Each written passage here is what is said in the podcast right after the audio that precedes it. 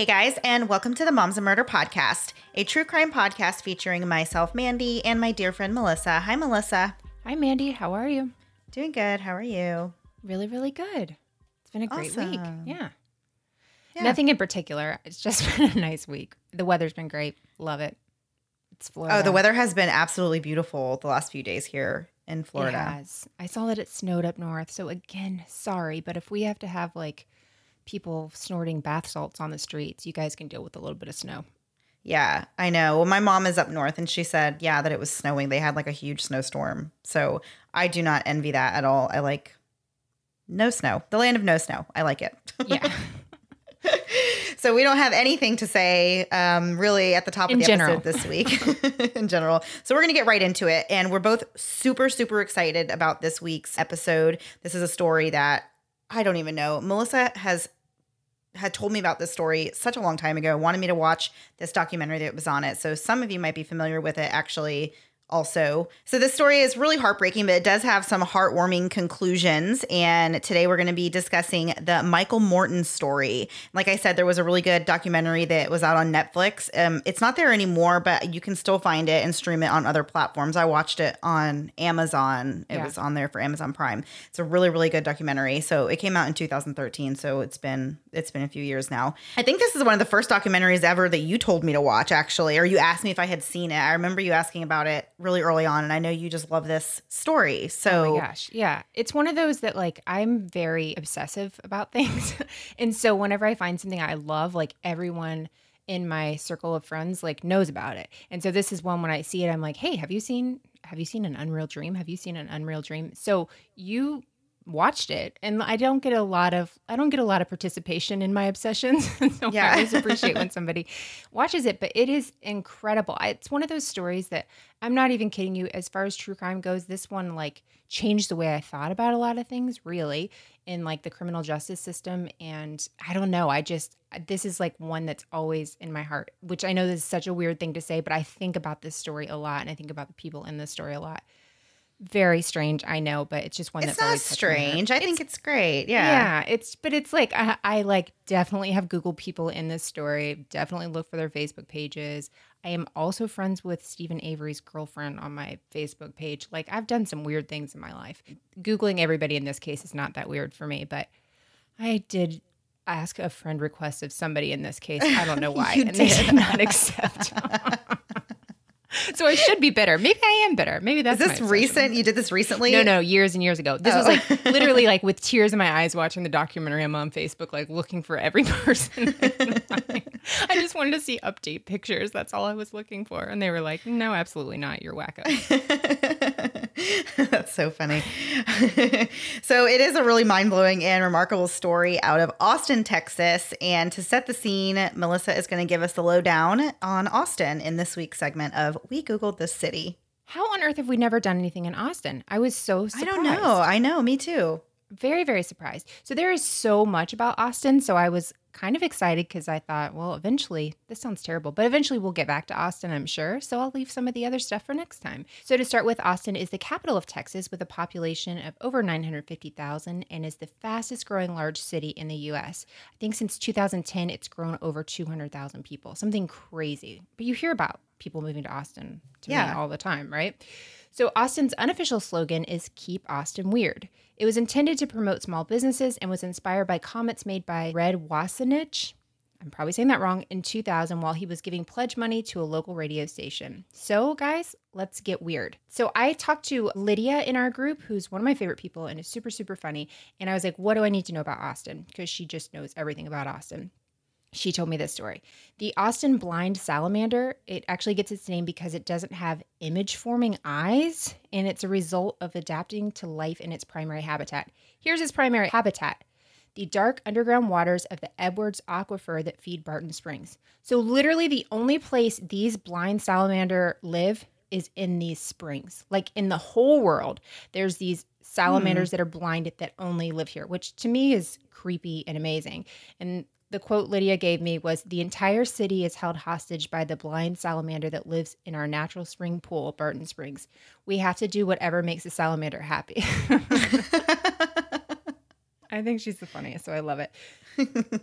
Speaking of freaky animals, Austin has the largest urban bat colony in North America. During the spring and summer, around one and a half million Mexican free-tailed bats actually migrate to Austin and they emerge from under the Congress Avenue Bridge every single night.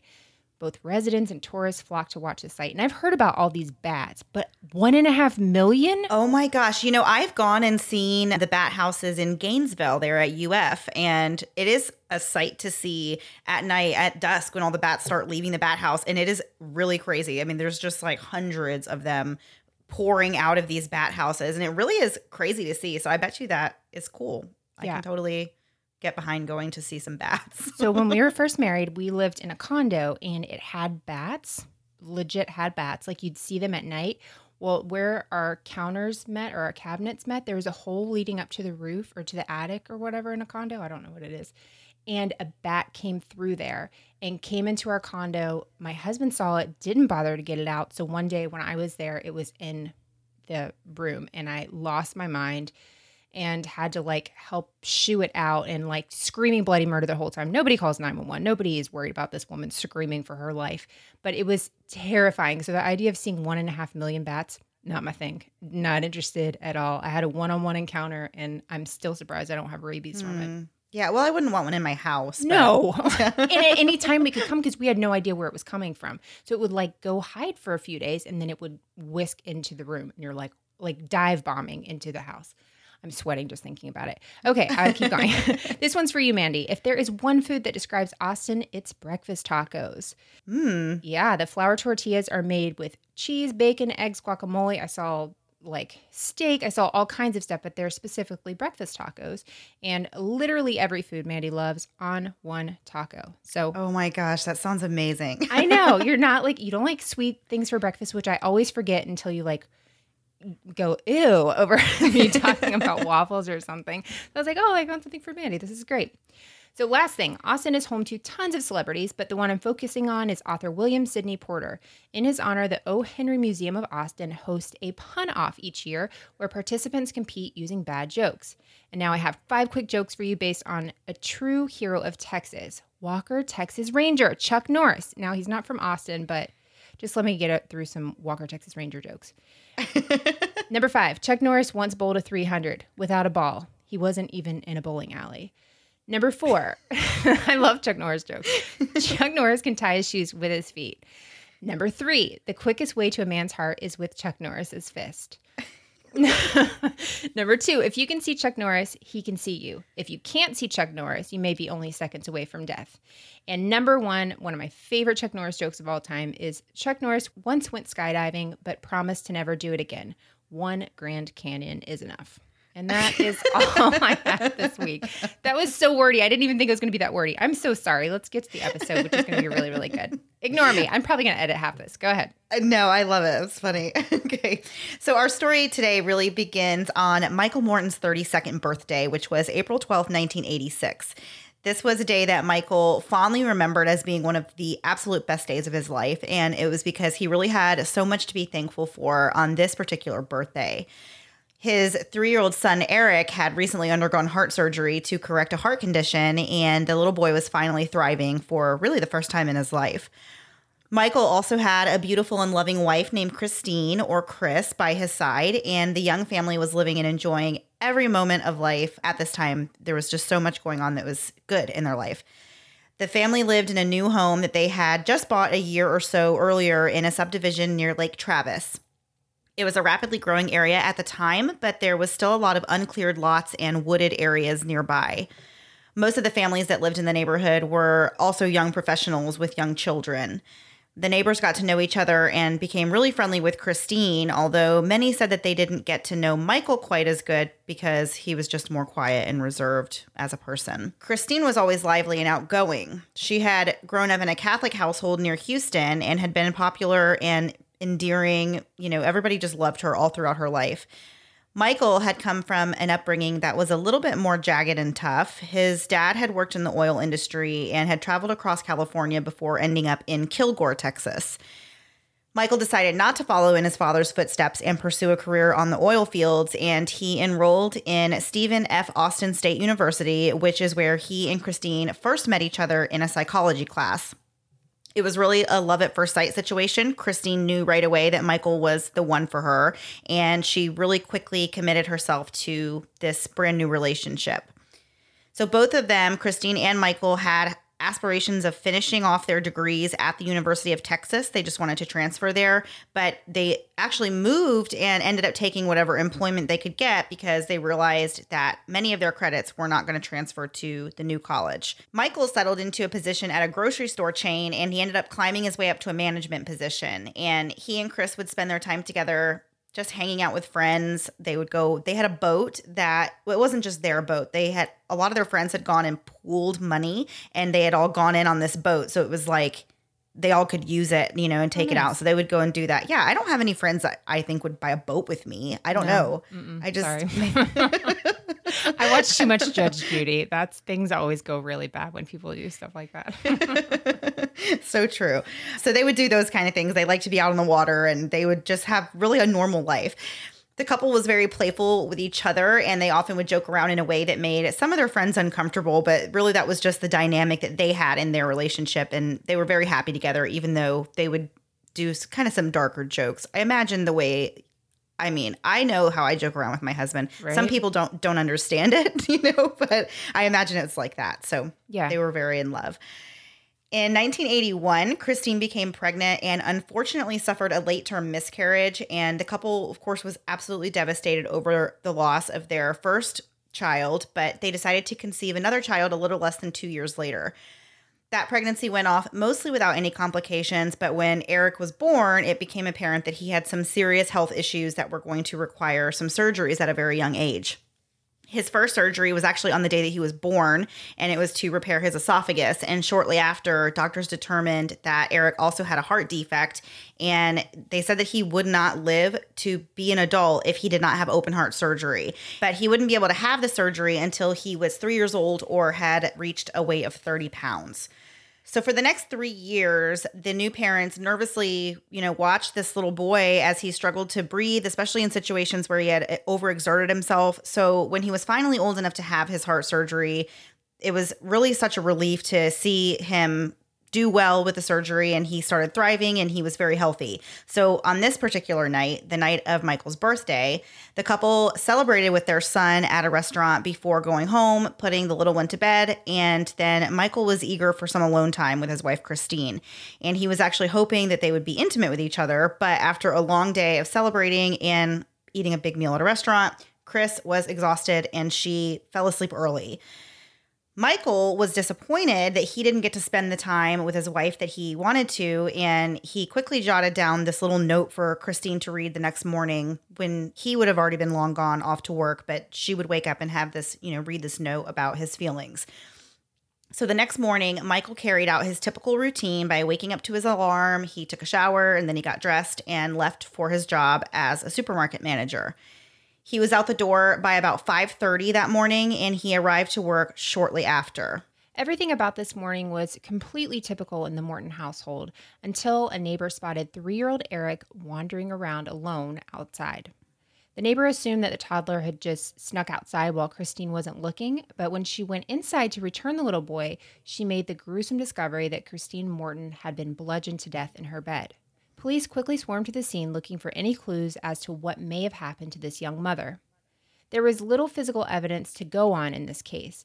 There were no signs of forced entry or robbery.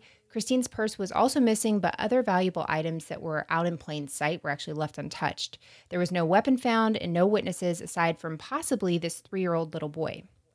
Michael was at work at this time and totally oblivious to all that was going on at his house. He left the supermarket around 2 p.m. that afternoon and headed to the mall for about an hour before going to pick up Eric from the babysitter, as he did just any other day.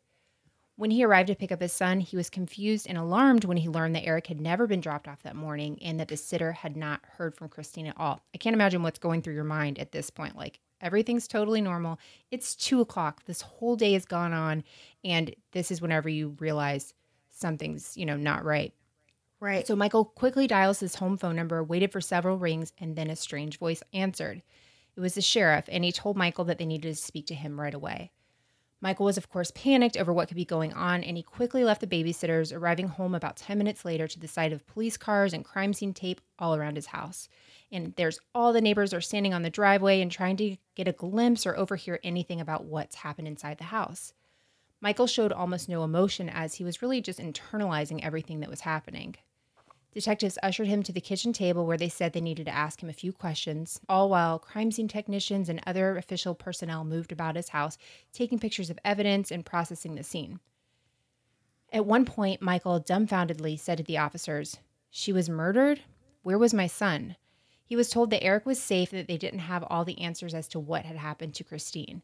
And I know he also asked to see Christine. He was like, I didn't want to see what had happened to her. I just needed to know I needed to know she was gone. I needed to see her. Like he couldn't really even explain it. He just needed to see his wife, and they would not let him.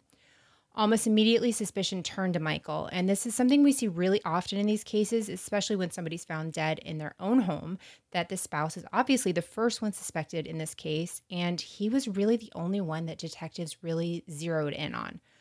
The police had found the note that Michael left for Christine that morning and had really come up with their own conclusion that Michael had beat his wife to death in a fit of rage over his alleged pent up sexual frustration.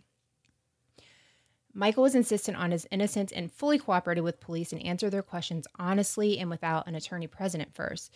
But he became irritated and uncomfortable with the line of questioning when it became obvious that the officers were seriously looking at him as a murder suspect. Hours later, Michael was allowed to go pick up his son and he finally broke down with emotion. And there is so much more to this case, like we've barely even touched the surface. and we will get into all that right after a quick word from this week's sponsors.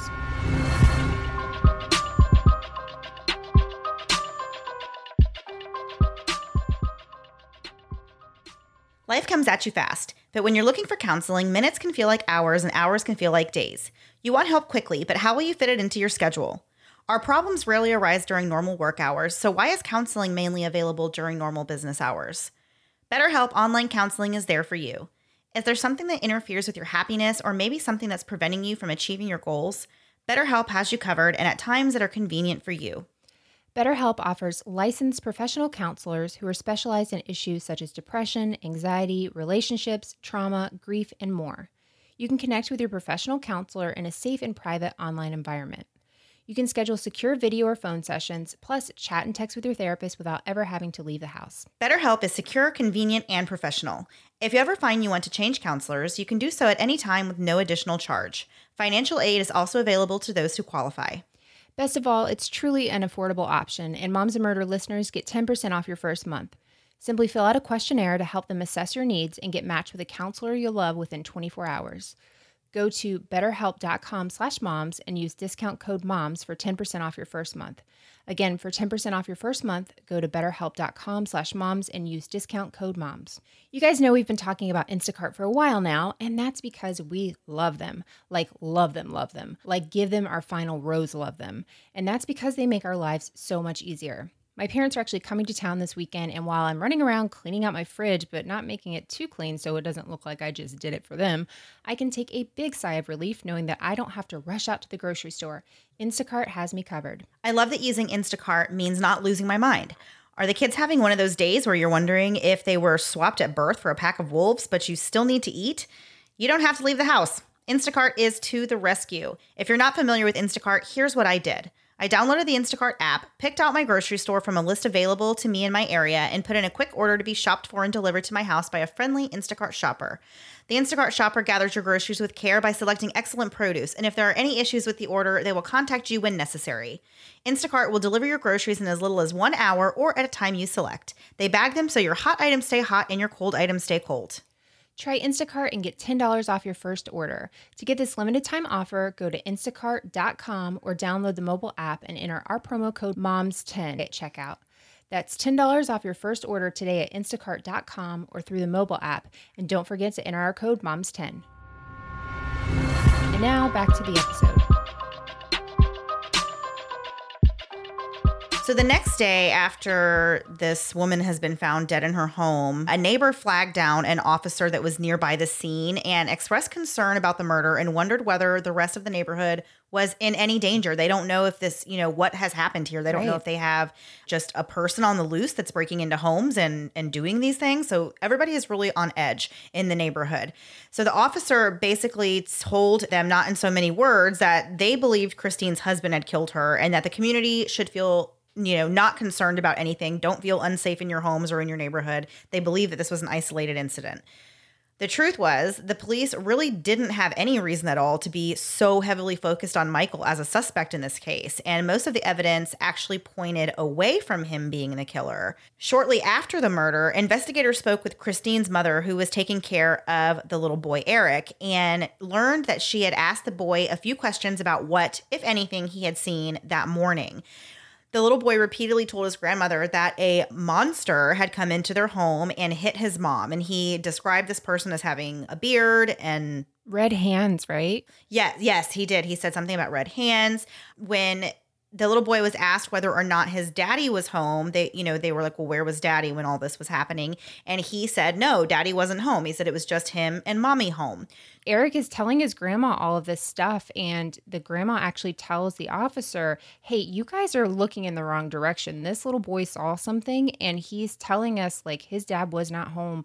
You know, look for this monster. He's telling us about this monster that's not his dad. You're looking in the wrong direction. There were fingerprints lifted from the crime scene that didn't match anyone that lived in the household and that weren't identified. And there was a fresh footprint found in the backyard near the fence. The biggest overlooked clue in the investigation was actually discovered by Christine's own brother, who had taken a walk around a construction site where a new home was in the progress of being built in the neighborhood.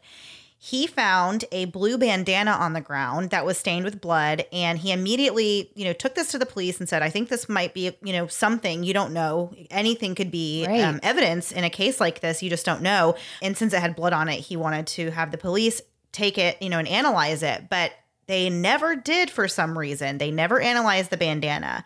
Um, so Michael during all of this, while all of this is going on, Michael endured two polygraph tests, which he passed, and he subjected himself to even more police interviews without having a lawyer present or anything.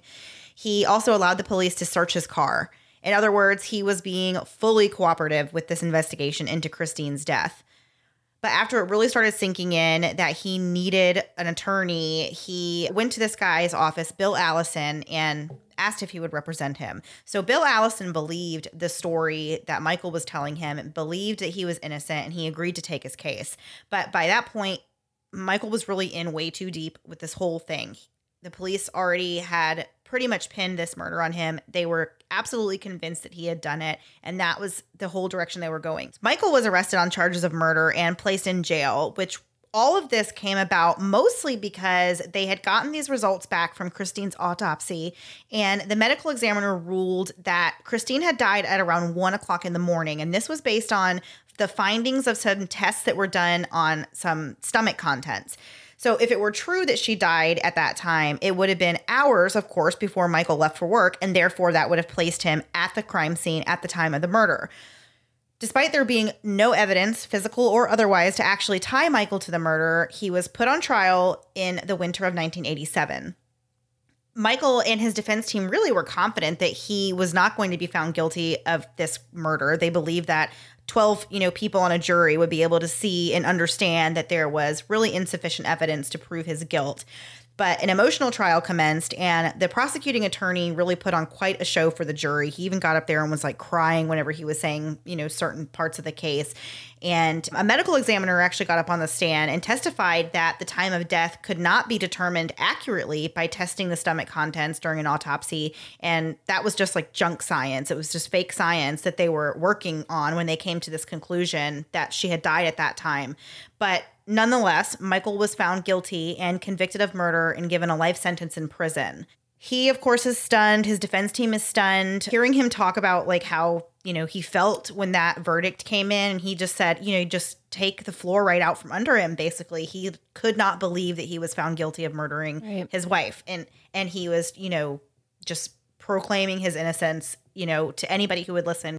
One of the really interesting and more troubling things for the defense was that during the trial, the prosecution never called the lead investigator on the case to testify. And the defense felt that they intentionally kept him off the stand so that he could not be cross examined and his police reports regarding the case could not be called into question. So I have a question about that. Could the defense team have called him on the stand? I mean, I feel like that would be very unorthodox to do to call the lead investigator onto the stand, but couldn't they have called him on there? They could have. I don't know. You can only call your own witnesses and then they can be cross examined if they're put on the stand. But But that could- they could call him as a witness if they wanted that information. I feel like. I mean, I don't think the defense can. Okay. Because that he would be a, a witness for The the, state. Mm-hmm. prosecution. So yeah, exactly. So I don't think I don't know. I don't know how lawyer things work, and someone's going to email us probably and tell us. Channing, yeah. please write us and tell us because this is really interesting to me. Because that's what I thought. If if he they think that he's omitting stuff, could they have said we want him on there? But obviously, I think you're probably right because obviously I feel like they would have called him up there. Yeah, and I've heard of this in other cases too, where like they, you know, even if they, you know, one side wants to question a witness and they just you can't like they don't have access to them to do that. Okay. I don't know how it all works really. I don't know anything. that's basically my life motto. So that makes more sense. Okay, I'm sorry. So, regardless of what Michael or his defense team thought about the verdict, he was still now a convicted murderer and he was sent off to prison where he stuck out really like a sore thumb. He learned what it was like to live in the noisy confines of a jail cell with the constant sounds of people yelling, crying, doors slamming, keys rattling.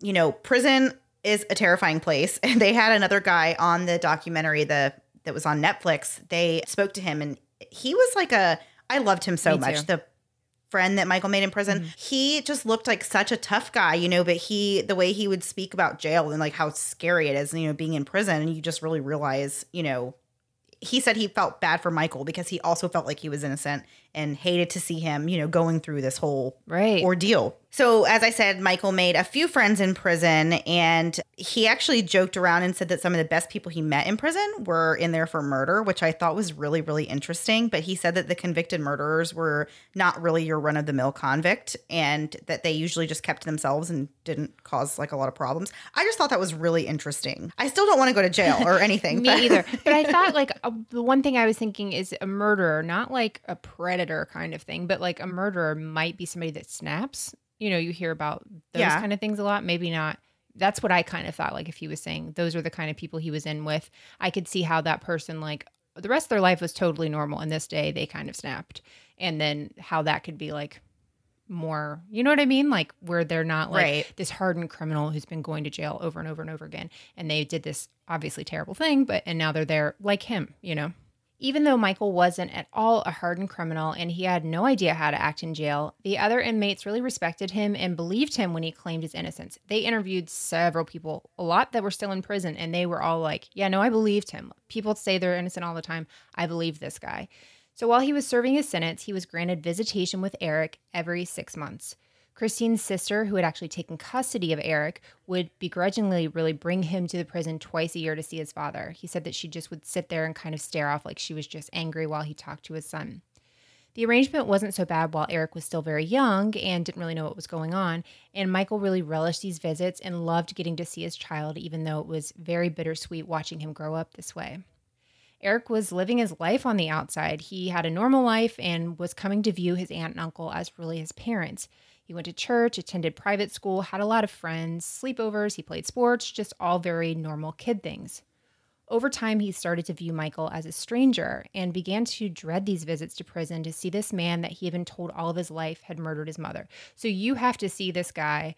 And as time goes on and they don't have this contact, it's very easy to see how he, his opinion would change. Like, okay, but you murdered my mom. Like that's all he's being told is this guy murdered your mom, but you have to see him every six months. And all you know, Michael wants to do is see his son and tell him how much he loves him. And oh, this whole I'm like literally tearing up thinking about this because I just can't imagine. I, it is. It's really, really heartbreaking. I know it really is hard to even fathom yeah. what happened. The stuff that happened in this case. It really is. It's hard to like understand and get your head around it. Right. Really. Absolutely. So Eric simply did not feel the same connection that Michael felt towards him, as I was saying. And when he was 15 years old, he wrote Michael this letter and said, I, I don't want to ever see you again. I like whenever I'm I, I just want to be done with this. And Michael basically said, Hey, you can do that, but I want you to come and say that to my face. Not in like an aggressive way, but just like, I want you to tell me that. And so he told Michael that at that visit that he did not plan on coming for any more visits. And I guess these visitations were about two hours. And Michael said he said it at the very beginning. And then Michael kind of walked away and that was it. So what should have been a two hour visit was like five minutes. So Michael was crushed and obviously completely devastated over the total loss of Eric in his life, but he really soldiered on and in 1998 he began a prison college program and started working towards his bachelor's degree in psychology, which he did obtain. He then transferred to another prison unit to complete a master's program, and this prison that he ended up moving to this area seemed terrible. Like the other one seemed terrible, but this was like working outside. There's no AC, obviously. It's really freaking hot. It's just like made a secured prison. Not really, there's just no, there's just nothing nice about it, really. So then, when Eric turned 18, he decided that he wanted to know more about his mother's death and he began reading old newspaper articles on the case. His father was painted in a very dim light in these articles, and Eric was really desperate to just move on and have a normal life at this point. So he wrote to Michael in prison and let him know that he was going to be legally changing his name and having his aunt and uncle adopt him. So he was changing his last name from Morton. Michael was overcome with grief once again when his son declared that he was going to officially and legally cut all ties with him. I can imagine that would be like the last thing you're holding on to. You don't have a relationship and you're hoping for one, and your kid's saying, I don't even want your name. Like, I don't want any association with you. That just literally broke my heart. So, as a man of faith, Michael felt the only thing he could do was to pray to God and ask for help. And 10 days later, he got what he believed was an answer. And I think what he kind of said was he had like grown up in church and, you know, he knew about God, but that was never like the forefront of his life. So one night, as he was preparing to go to sleep, he put on his headphones and turned the radio dial to a classical station. He said that he started to hear this harp music playing, and in that moment, he just felt like prison had gone away and he just saw this light really and that he felt like he was in the presence of God and he knew that everything was going to work out just the way it was supposed to. By this time, he had already been in prison for quite some time and had been fighting the legal system to appeal his conviction and had really gotten nowhere. Shortly after the mysterious encounter with what Michael believed was the Holy Spirit, his attorney, who had been working on the case for free since the end of his trial over a decade earlier, he learned about the Innocence Project. So, the Innocence Project is a nonprofit organization that opened their doors in 1992, and their mission is to exonerate the wrongfully convicted through DNA testing. And they also focus on reforming the justice system so that wrongful convictions can be prevented. Can I just say that I could not believe that the that the Innocence Project only started in 1992? I'm, I know. I mean, you just had to have had no hope before then. Honestly, they're just there's no like whenever I heard that they heard about it, I was like, what do you mean they just heard about it? Forgetting, you know, how far back this was. But wow, they do such important work. They really, really do. They do. So this was probably one of their this was one of their earlier yeah. cases that they would have taken on then. Michael's attorney felt that he would be a great candidate for the Innocence Project, and so he contacted them seeking their help. After they looked through the case files, the Innocence Project agreed to investigate this case, and from there, an attorney named John Raley was contacted to see if he could help at all. So the Innocence Project attorneys had actually seen this guy, John Raley. He tried a medical malpractice case and he they knew that he was very knowledgeable and he agreed to take the case pro bono and he actually would end up becoming a very passionate advocate for Michael. After a very lengthy battle with the courts to allow DNA testing of the evidence in this case, the judge finally agreed to have Christine's fingernail clippings, swabs, her nightgown, and her hair tested. Only her own DNA came back on all of those. So those were kind of a dead end. And then it's just kind of like a waiting game. Like all this time just passes in this case. When you think about how long things take oh my gosh. this process, it's so mind blowing. They waited five years. They were fighting, the lawyers were fighting for five straight years to have this blue bandana from the from the scene te- well that they found you know close to the scene. They were trying to have this tested. And in 2010 finally an appeals court granted the request. And so the bandana along with a single strand of hair that was found with the bandana was shipped from williamson county to a private lab in dallas that had the most state of the art technology so they this was a situation where they really only have one chance to get it right and any DNA evidence that would be on this bandana is nearly 24 years old at this point. So so whenever some DNA has been sitting a long time and might be degraded, the process for testing for like very small amounts of DNA that may be degraded, have degraded over time. It's a very delicate process, takes a long time. So but it was determined that the strand of hair belonged to Christine and that the blood on the bandana also belonged to Christine, which meant that the bandana was at the scene of the crime at the time that it happened. And what's even more is that there was a second DNA profile found on the bandana, and they could tell right away that it belonged to an unknown man. They could tell it was not a woman, it definitely belonged to a man. So Michael's DNA, of course, was tested against the DNA they found, and it was not a match. They did not find Michael's DNA anywhere on this bandana. So this was obviously huge wow. news in Michael's case. And John Raley even traveled to the prison to inform Michael in person about this huge, you know, break that they just had in the case. I love that where John was like, I knew as soon as I walked in, he would know something was up because I had the biggest smile on my face. He's like, I could not contain it. They've fought so, so hard for this. And this is like the biggest piece of evidence you could possibly have that exonerates him. Yeah. So everybody was, of course, over the moon, but they knew that they still had a lot more work ahead of them. The unknown DNA was compared against the 8 million plus DNA profiles stored in the CODIS database, which is the FBI's program, but all the states you know can contribute to it. It's the combined DNA index system. So if you want to submit some DNA to the big database, that's you're doing it to CODIS. So the best way to prove to the court that Michael did not commit the crime would be of course to match this unknown DNA to another person and get a, you know, get a name to put on it. So, in a stroke of pure luck, they ran the profile through and they got a perfect match.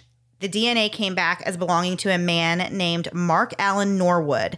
This was a man with a long criminal record across several states, including violent crimes such as aggravated assault and breaking and entering. And we're going to find out a little bit more about Mark Norwood after one last break for a word from this week's sponsor.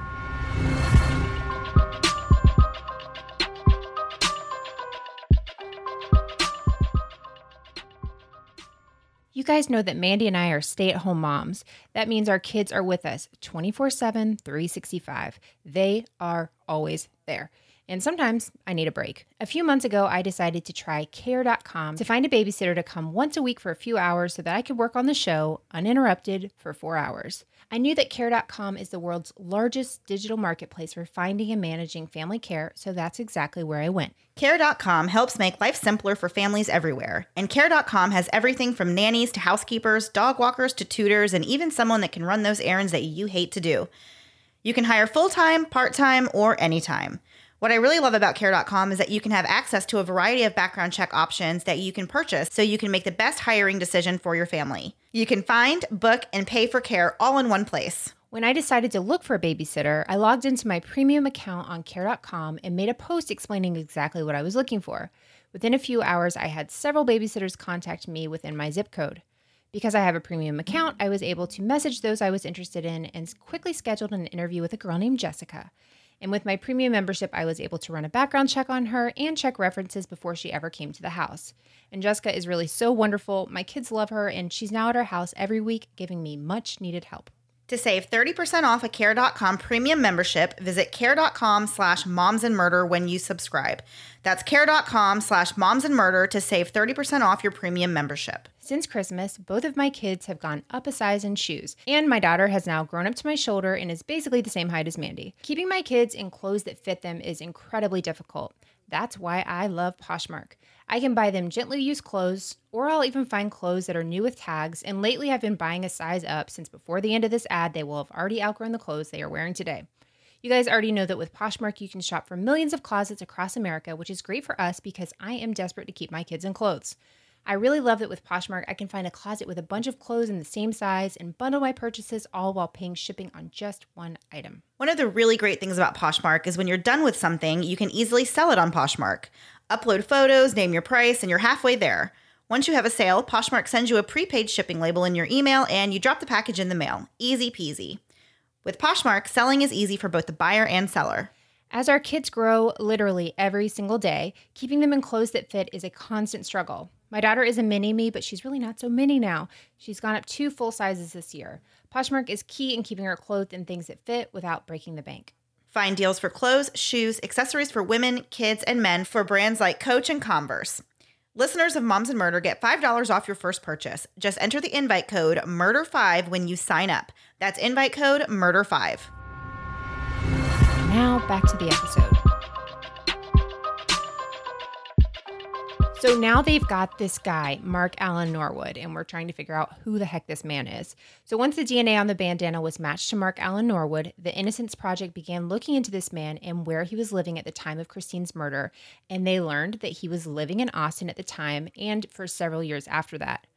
One attorney who was so stinking smart decided to do an internet search for unsolved cases in the Austin area that had similarities to Christine's case, and they found one that caught their attention. 17 months after Christine's murder, a woman named Deborah Baker had been bludgeoned to death in her home just a block away from where Norwood had been living at the time. The crime had all the same traits as Christine's murder had. They wondered whether Norwood was also guilty in that murder. When all of this information starting to come to light, District Attorney John Bradley, who had been digging in his heels for the last 25 years when it came to helping the Michael Morton case along, was ready to discuss the terms of his release. What? Uh Yeah. stupid. I mean, really, like, you get to talk about the terms of his release. Like, you've done enough. Thank you. So, after over 24 years in prison, Michael was released from prison on October 4th, 2011. And they're like, in the documentary, they show him sitting with his mom and his dad, and they're all just so thankful. And it's really kind of amazing to see that they're i'm sure they're hurting and you know they've lost all this time but they're just sitting there and just so thankful their son's coming home so Michael recalled what it was like leaving prison, and he said that the other inmates all showed up to cheer for him and give him this warm send off. He said they're just like, as he's walking away, people are just yelling and screaming for him. And he's like, some were yelling bad words, some were just cheering me on. Like, but everyone was excited. Like, where the the jailer that was bringing him out was like, "Is there a riot or is everything okay?" um, and he just like left everything really for for the people in his area, like the people in his prison cell. They could all have all of his possessions. And there's this photo of Michael Morton leaving the jail. And I actually already I told Mandy whenever I saw this in this story, I was like, oh, I already took a screenshot of that. Like I could not believe it. It's just the most heartwarming picture. It's like he walks outside and he faces you know towards the sun which you can see the sun in prison but i think it's way different seeing it as a free man and just the look on his face is like just gives me chills. I know. I love that picture so much. It's probably like my, my favorite like crime related like image or something. You know, I love it. Me I too. love it. So days later, Mark Norwood was arrested on charges of murder in the death of Christine and was also suspected in the murder of Deborah Baker. A later DNA test on a strand of hair found at that crime scene would also be a match to Norwood and confirm his involvement in her death as well. Wow. Yeah. So after 16 months in jail, Norwood was finally going to trial for Christine's murder, and Michael was a key witness for the prosecution. This I found really interesting and enraging. The jury in his trial was not allowed to hear that Michael had been convicted of this murder already and spent 25 years in prison because the attorneys worried that the jurors could be easily confused and develop an unfair bias. Or maybe we just tell the truth. I mean, I get there's reasons. Yeah, I thought I just think like there's DNA evidence at this point. Like, can't we say? And also, this dude over here that's having to testify, I would be interested in hearing his, you know, him testifying. How do you even tell this story without being like, no, I've just been sitting in jail and my attorneys and everything fought to even get this stuff tested. So, right. You know, yeah. After an intense trial, the jury quickly returned a guilty verdict and the judge handed down a life sentence in prison. Michael and Christine's family both asked the judge to waive the death penalty in this case. And Michael actually said, whenever he was being released from prison, how thankful he was that he didn't have a capital case because he would have been on death row and possibly executed before they ever were even able to test that bandana. Yeah. So Michael's finally a free man, and the real monster behind this terrible murder was finally behind bars. But the story is not quite over yet. There is a lot of aftermath in the wake of being wrongfully convicted and imprisoned for 25 years, of course. Because of how the DA and the judge had handled Michael's case and failed to turn over this exculpatory evidence to the defense, including the police reports by the lead detective that were never turned over and investigated, these are files that contained important evidence and witness reports of seeing a green van parked near the Morton home on several occasions, as well as accounts of neighbors seeing a strange man lingering around near the woods in that area. An innocent man lost everything. Michael Morton lost his wife, he lost his child, his entire family was literally torn apart over this. And how does he even grieve? He's being, you know what I mean? Like his wife was killed.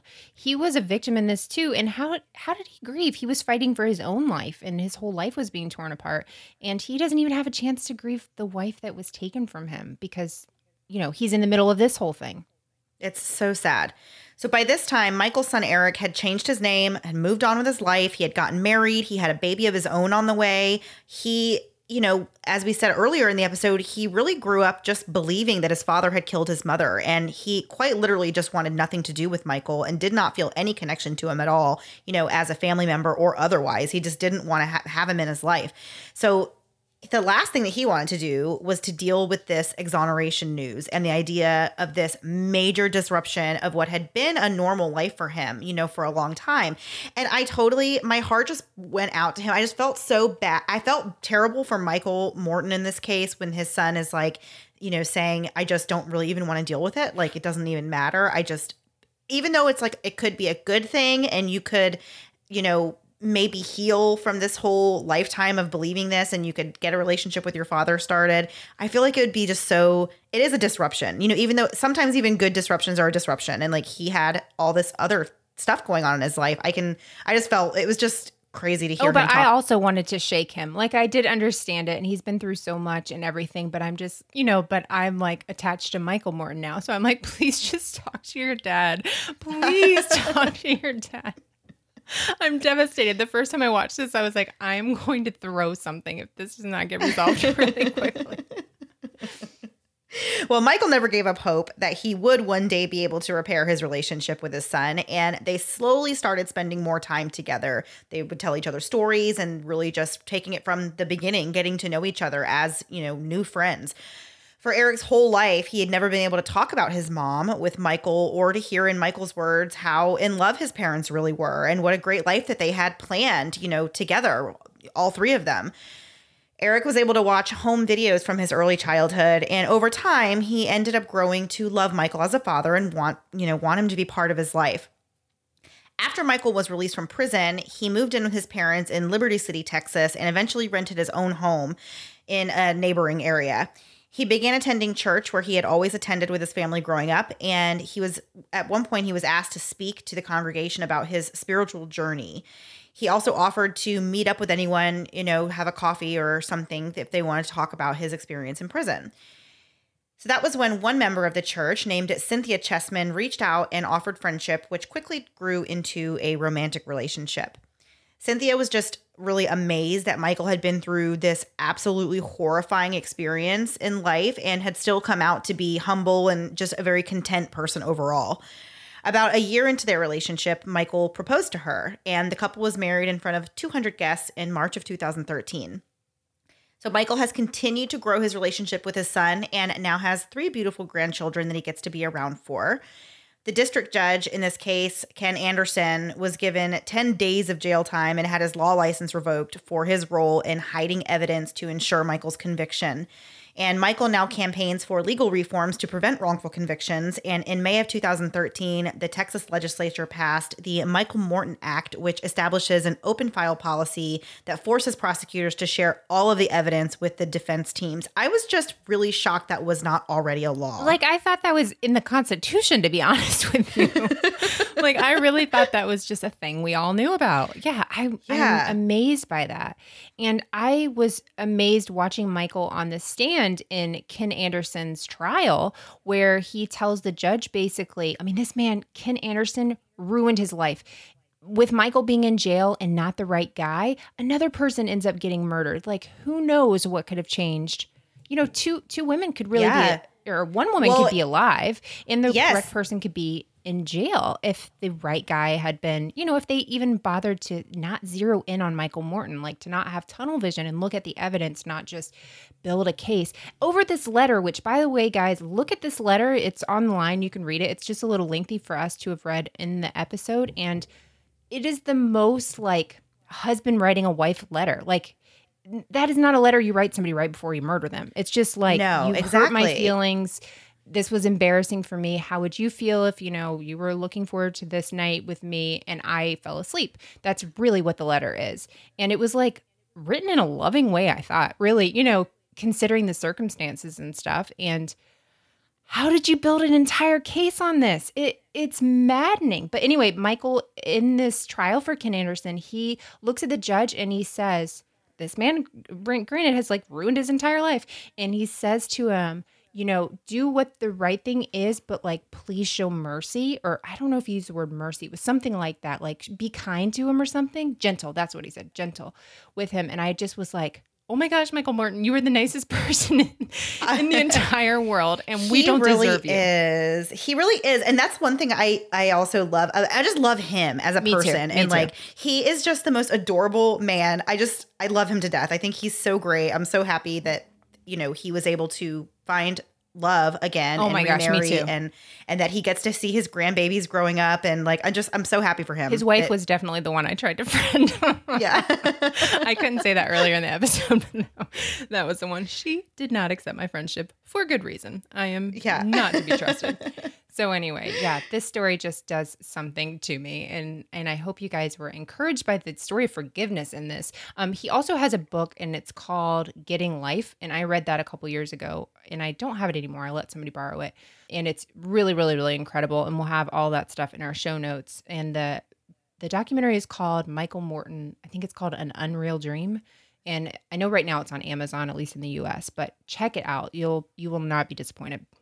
So we hope you guys enjoyed the episode this week. I know we did. I know Melissa is just over the moon that we got to talk about this on the podcast. So Oh I'm happy. It's been like 82 episodes, and I'm so glad we did it. I don't know how it ever how we didn't manage to do it in the first three because I'm that passionate about it. Yeah. So this is an amazing case. It's an amazing story, like you said. So I'm so glad that we got to talk about it on the show. Me too. So before we get out of here for the week, we're going to do our last thing before we go. If you are with us, familiar with us, you know that we do this every episode. It's just a little thing we do. So we're going to do that now. So Leah, who's in our Facebook group, I just love her to She's death. great. She's amazing. And she wants to know what is our favorite go-to can't fall asleep activity. So maybe this will help me. You know, what do you do when you can't fall asleep and you really want to? Is there any tricks that you have? I mean, mine is to either watch something really like I've seen a million times or listen to something I wouldn't normally listen to.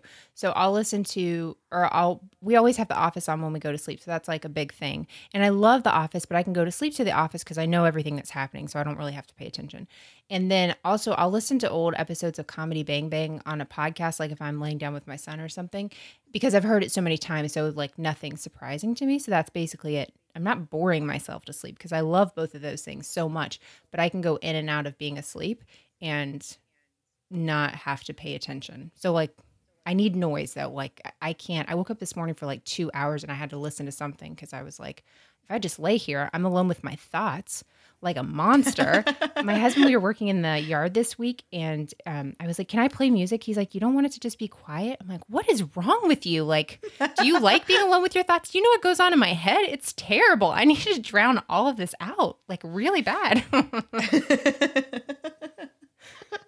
I don't like it to be like dead silent either. I like to ah. have I, I have to have background noise, but I actually don't really have much of a hard time falling asleep. I don't know. I guess I feel like the TV really does it to me though. Like if I, you know, we'll watch a movie late at night out in the living room, and I will just fall asleep on the couch sometimes, like a, just like an old woman. Like I'll just pass out on the couch, and then like you know, my husband will like wake me up and be like, "Okay, do you want to go lay down in the bed?" And I'll be like, "Okay, yeah." So, but I fall asleep on the couch almost every night just watching TV. I just my eyes just get heavy, and I just go to sleep. But otherwise, I don't really have a hard time. I don't have things I do to to help me go to sleep. Yeah. Hmm. Okay. Well, lucky you. a lot going on in my head. It's very difficult sometimes. Yeah. So, next question. So, this one comes from Shannon, who's in our Facebook group. She wants to know what is our dream job if we could skip the schooling for it, just go past all of that and just be this thing? What would you be? there was a time when I was younger that I really wanted to be a pediatrician. And I was terrible at math, terrible at science, basically terrible at people. And so it ended up being a really bad idea. But for a while, I really wanted to do that. So I feel like I like the idea of helping people. And since that was kind of a passion I had whenever I was younger, that to me would be something I would probably want to do. I don't know. Honestly, I have had zero aspirations my whole life. This these questions sometimes are what keeps me up at night. So when I have just sad answers, I'm like, "Oh my gosh, Melissa, what are you doing with your life?" yeah. so it's funny that you say you wanted to be some kind of a doctor too, because that's actually my dream job. But I always, when I was little, even even a little bit during high school, I really wanted to be, I always thought it would be really cool to be an obstetrician. I thought it would be great hmm. to be able to deliver babies. I would just love that. I would also be a midwife. Anything that gets me with like dealing with pregnant women and newborn babies, delivering them huh. really interests me. I actually went through a period after I had my first son where I seriously considered just being like, let's go to medical school. Let's like try it. Sure. You know, and then I just I was just completely delusional about it. And, you know, quickly realized I was not going to be able to pull that off while I was parenting a very young child. So I gave up on that dream and here we are. I am not a doctor. Yeah, but that's it. Not a doctor. I think that's the end of like Comedy Central shows. I can't even remember which one, but it ends with "not a doctor," and that's basically yeah. what we both are. I do like the idea of helping people, but I just really think, I don't know. I think pregnancy and like baby, like newborns, are like fascinating. Yeah, so. for sure.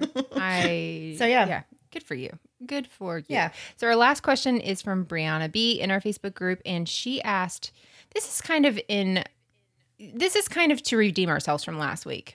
You guys heard us talk about the movies that we hate, and we heard you, and so now we are here to shame ourselves. And maybe we don't hate Harry Potter, but now we have shows or movies that we hate, and you guys can make fun of us for. So, Mandy, what is your favorite bad movie?" I don't even know how to answer this. oh, it's the one that you're going to find the most shame from. So if you want, I can go first because I definitely have okay. okay. So this is not the movie. I don't really love the movie, but the soundtrack of A Walk to Remember is literally like my favorite thing in the entire world. But the movie that is like very not Melissa is Where the Heart Is. Do you remember that movie? I love that oh movie. Oh my gosh. it's so terrible though. Like if I was just like reading it on Wikipedia to like remind myself of the things. The woman's name is Novalee. She has a baby in a Walmart and she names her baby Americus.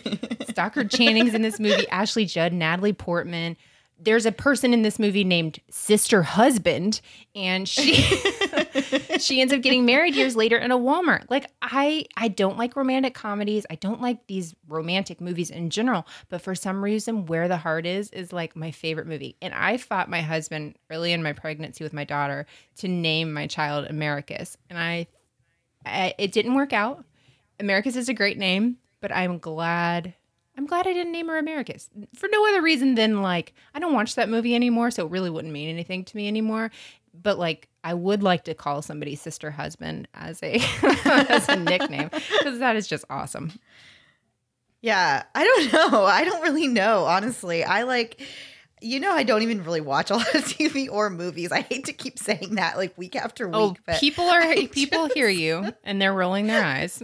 I'm doing it too. What about? I just don't. Do you like any of the Fast and the Furious movies? I'm trying to think of what. No. Like, what is okay, your so husband no, watch? I don't. Because then you might. Well, okay, okay. Well, that's the whole thing. Is that I don't like what I call man movies, and these are movies that my husband likes, and they're man movies. I don't know. I feel like Fast and the Furious is a man movie. I'm not saying that women can't like it. You can like it if you want to, but I just categorize it. it's probably it more movie. targeted towards men. I think that's yeah. So, but or and and that goes the same thing for like some action films too, where I'm just like, this is not, I'm not into this. You know, I don't know. But, or is there just, one you like? Is there one that your husband puts on and you're like, oh, I don't mind this one?